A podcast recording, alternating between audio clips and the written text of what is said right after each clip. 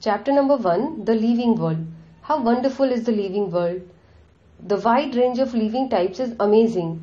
The extraordinary habitats in which we find living organisms, be it cold mountainous, deciduous forest, ocean, freshwater lake, desert, or hot spring, leave us speechless. The beauty of a galloping horse, of the migrating birds, the valley of flowers, or the attacking shark evokes awe and a deep sense of wonder. The ecological conflict and cooperation among members of a population and among populations of community or even the molecular traffic inside a cell make us deeply reflect on what indeed is life. This question has two implicit questions within it. The first is a technical one and seeks answer to what living is as opposed to the non-living. And the second is a philosophical one and seeks answer to what the purpose of life is. As scientists, we shall not attempt answering the second question. We will try to reflect on what is living. 1.1 What is living? When we try to define living, we conventionally look for distinctive characteristics exhibited by living organisms growth, reproduction, ability to sense environment and mount a suitable response come to our mind immediately as unique feature of living organism. One can add a few more features like metabolism, ability to self-replicate, self-organize, interact and emergence to this list. Let us try to understand each of this. All living organisms grow. Increase in mass and increase in number of individuals are twin characteristics of growth. A multicellular organism grows by cell division. In plants, this growth by cell division occurs continuously throughout their lifespan.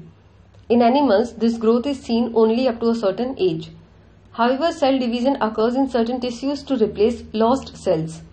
Unicellular organisms grow by cell division. One can easily observe this in in vitro cultures by simply counting the number of cells under the microscope. In majority of higher animals and plants, growth and reproduction are mutually exclusive events. One must remember that increase in body mass is considered as growth.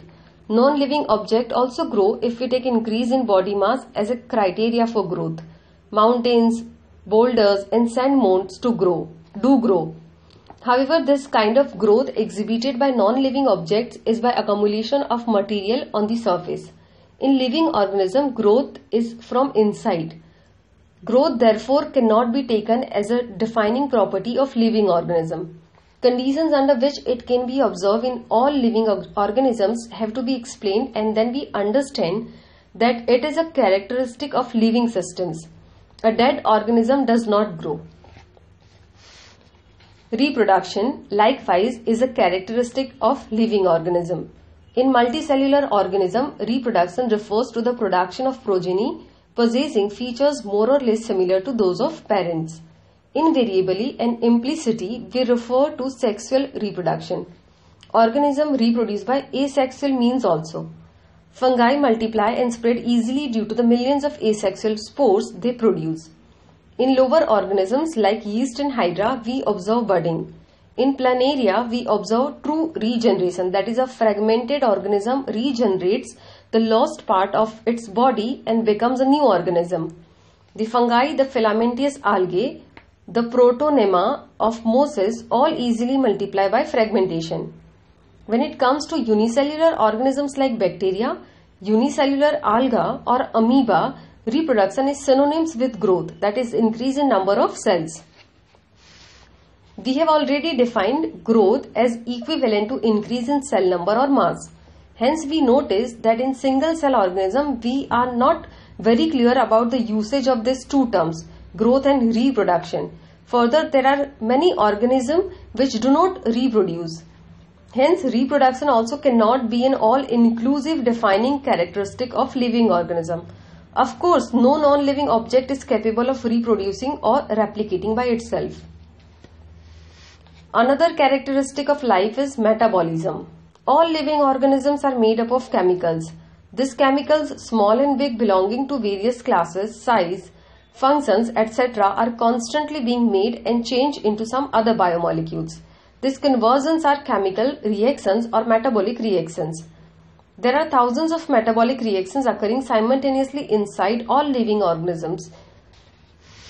Be they unicellular or multicellular. All plants, animals, fungi, and microbes exhibit metabolism. The sum total of all the chemical reactions occurring in our body is metabolism. No non-living object exhibits metabolism. Metabolic reactions can be demonstrated outside the body in cell-free systems. An isolated metabolic reactions outside the body of an organism performed in a test tube is neither living or nor non-living. Hence, while metabolism is defining feature of all living organisms without exception, isolated metabolic reactions in vitro are not living things but surely re living reactions. Hence, cellular organization of the body is the defining feature of life forms. Perhaps the most obvious and technically complicated feature of all living organism is this ability to sense their surroundings or environment and respond to this environmental stimuli which could be physical, chemical or biological. We sense our environment through our sense organs. Plants respond to external factors like light, water, temperature, other organisms, pollutants, etc. All organisms from the prokaryotes to the most complex eukaryotes can sense and respond to environmental cues. Photoperiod affects reproduction in seasonal breeders, both plants and animals. All organisms handle chemicals entering their bodies.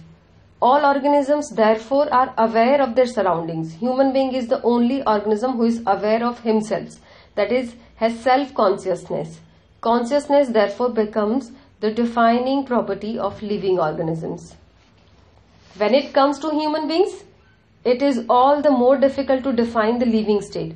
We observe patients lying in coma in hospitals virtually supported by machines which replace heart and lungs. The patient is otherwise brain dead. The patient has no self-consciousness. Are such patients who never come back to normal life living or non-living? In higher classes, you will come to know that all living phenomena are due to underlying interactions. Properties of tissues are not present in the constituent cells but arise as the result of interactions among the constituent cells. Similarly, properties of cellular organelles are not present in the molecular constituent of the organelle but arise as the result of interactions among the molecular components comprising the organelle. These interactions result in emergent properties at a higher level of organization. This phenomenon is true in the hierarchy of organizational complexity at all levels.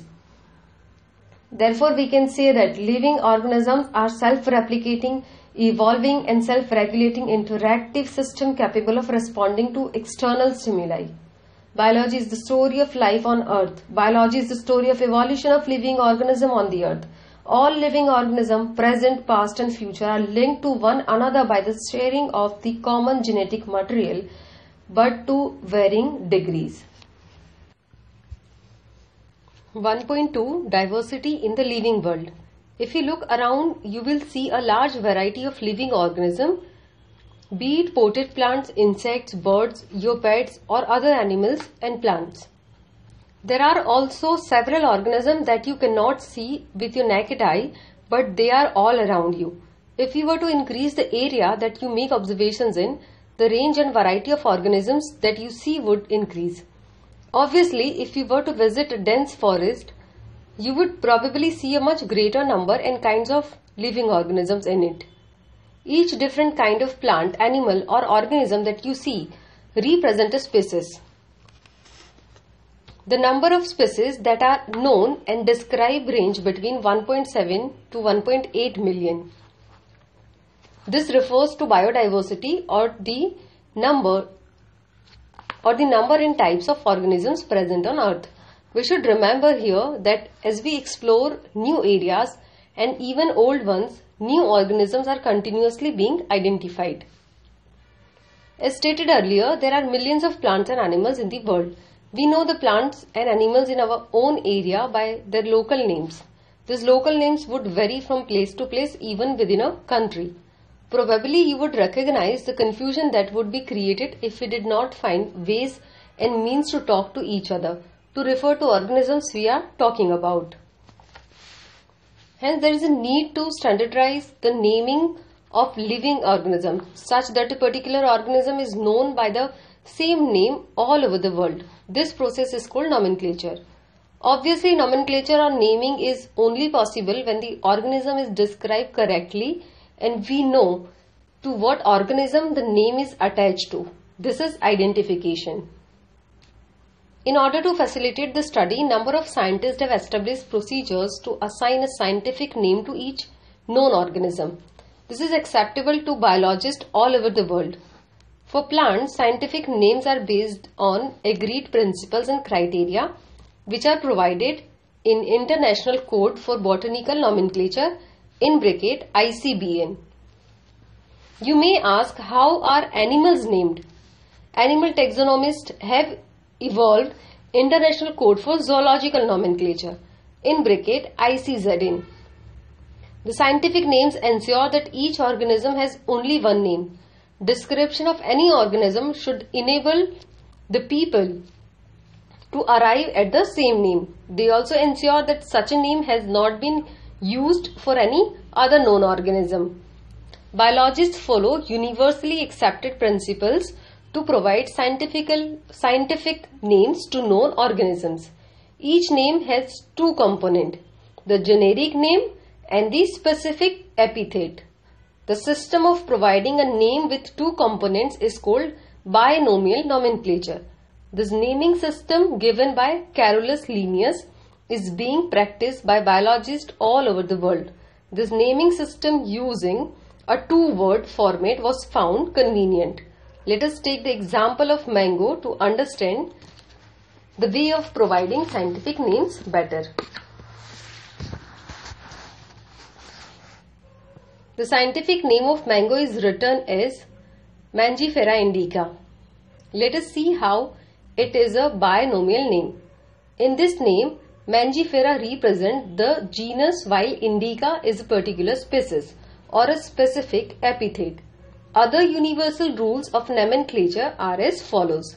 First, biological names are generally in Latin and written in italics. They are Latinized or derived from Latin irrespective of their origin. Second, the first word in a biological name represent the genus, while the second component denote the specific epithet. Third, both the words in a biological name when handwritten are separately underlined or printed in italics to indicate the Latin origin. Fourth, the first word denoting the genus starts with a capital letter while the specific epithet starts with a small letter. It can be illustrated with the example of Mangifera indica. Name of the author appears after the specific epithet that is at the end of the biological name and is written in an abbreviated form that is Mangifera indica Linn. It indicates that this species was first described by Linnaeus. Since it is nearly impossible to study all the living organism, it is necessary to devise some means to make this possible. This process is classification. Classification is the process by which anything is grouped into convenient categories based on some easily observable characters. For example, we easily recognize groups such as plants or animals or dogs, cats or insects. The moment we use any of these terms, we associate certain characters with the organism in that group. What image do you see when you think of a dog? Obviously, each one of us will see dogs and not cats. Now, if you were to think of cetaceans, we know that we are talking about. Similarly, suppose we were to say mammals, you would of course think of animals with external ears and body hair. Likewise in plants, if we try to talk of wheat, the picture in each of our mind will be of wheat plants, not of rice or any other plant. Hence all these dogs, cats, mammals, wheat, rice, plants, animals, etc. are convenient categories we use to study organisms. The scientific term for these categories is taxa. Here you must recognize that taxa can indicate categories at very different levels. Plants also form a taxa Wheat is also a taxa. Similarly, animals, mammals, dogs are all taxa. But you know that a dog is a mammal and mammals are animals. Therefore, animals, mammals and dogs represent taxa at different levels. Hence, based on characteristics, all living organisms can be classified into different taxa. This process of classification is taxonomy. External and internal structure along with the structure of cell, development process and ecological information of organisms are essential and form the basis of modern taxonomic studies. Hence, characterization, identification, classification and nomenclature are the processes that are basic to taxonomy. Taxonomy is not something new. Human beings have always been interested in knowing more and more about the various kinds of organisms, particularly with reference to their own use. In early days, human beings needed to find sources for their basic needs of food, clothing and shelter. Hence, the earliest classifications were based on the uses of various organisms. Human beings were since long not only interested in knowing more about different kinds of organisms and their diversities, but also the relationship among them. This branch of study was referred to as systematics. The word systematics is derived from the Latin word systema, which means systematic arrangement of organism. Linnaeus used Systema Naturae as the title of his publication. The scope of systematics was later enlarged to include identification, nomenclature and classification. Systematics takes into account evolutionary relationship between organisms. 1.3 Taxonomic categories Classification is not a single step process but involves hierarchy of steps in which each step represents a rank or category. Since the category is a part of overall taxonomic arrangement, it is called the taxonomic category and all categories together constitute the taxonomic hierarchy. Each category referred to as a unit of classification in fact represent a rank and is commonly termed as taxon. Taxonomic categories and hierarchy can be illustrated by an example. Insect represent a group of organisms sharing common features like three pairs of joint legs. It means insects are recognizable concrete object which can be classified and thus were given a rank or category. Can you name other such groups of organisms? Remember groups represent category. Category further denotes rank. Each rank or taxon in fact represent a unit of classification. These taxonomic groups or categories are distinct biological entities and not merely morphological aggregates. Taxonomical studies of all known organisms have led to the development of common categories such as kingdom, phylum or division, class, order, family, genus and species. All organisms including those in the plant and animal kingdoms have species as the lowest category. Now the question you may ask is how to place an organism in various categories. The basic requirement is the knowledge of characters of an individual or group of organisms. This helps in identifying similarities and dissimilarities among the individuals of the same kind of organisms as well as, the, as, well as of other kinds of organisms. 1.3.1 Species Taxonomic studies consider a group of individual organisms with fundamental similarities as a species. One should be able to distinguish one species from the other closely related species based on the distinct morphological differences. Let us consider Mangifera indica, Solanum tuberosum in bracket potato and Panthera leo in bracket lion. All the three names indica, tuberosum and leo represent the specific epithets. While the first word Mangifera, Solanum and Panthera are genera and represent another higher level of taxon or category. Each genus may have one or more than one specific epithets representing different organisms but having morphological similarities. For example, Panthera has another specific epithet called tigris and Solanum includes species like nigrum and melino and melongena. Human beings belong to the species sapiens which is grouped in the genus Homo. The scientific name thus for the human being is written as Homo sapiens. 1.3.2 Genus Genus comprises a group of related species which has more characters in common in comparison to species of other genera. We can say that genera are aggregates of closely related species. For example, potato and brinjal are two different species but both belong to the genus Solanum. Lion, leopard and tiger with several common features are all species of the genus Panthera. This genus differs from another genus Felis which includes cats. 1.3.3 Family The next category family has a group of related genera with still less number of similarities as compared to genus and species. Families are characterized on the basis of both vegetative and reproductive features of plant species. Among plants, for example, three different genera, Solanum, Petunia and Datura are placed in the family Solanaceae. Among animals, for example, genus Panthera comprising lion, tiger, leopard is put along with genus Felis in bracket cats in the family Felidae. Similarly, if you observe the features of a cat and a dog, you will find some similarities and some differences as well.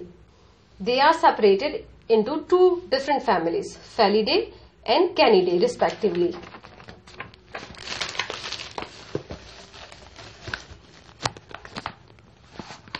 1.3.4 Order. You have seen earlier that categories like species, genus and families are based on a number of similar characters.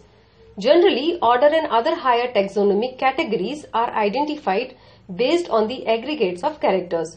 Order being a higher category is the assemblage of families which exhibit a few similar characters. The similar characters are less in number as compared to different genera included in a family. Plant families like Convolvulaceae, Solanaceae are included in the order Polemoniales, mainly based on the floral characters. The animal order Carnivora includes families like Felidae and Canidae.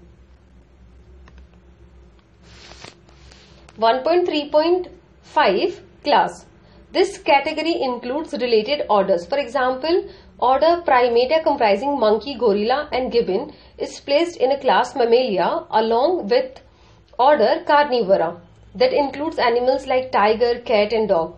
Class Mammalia has other orders also.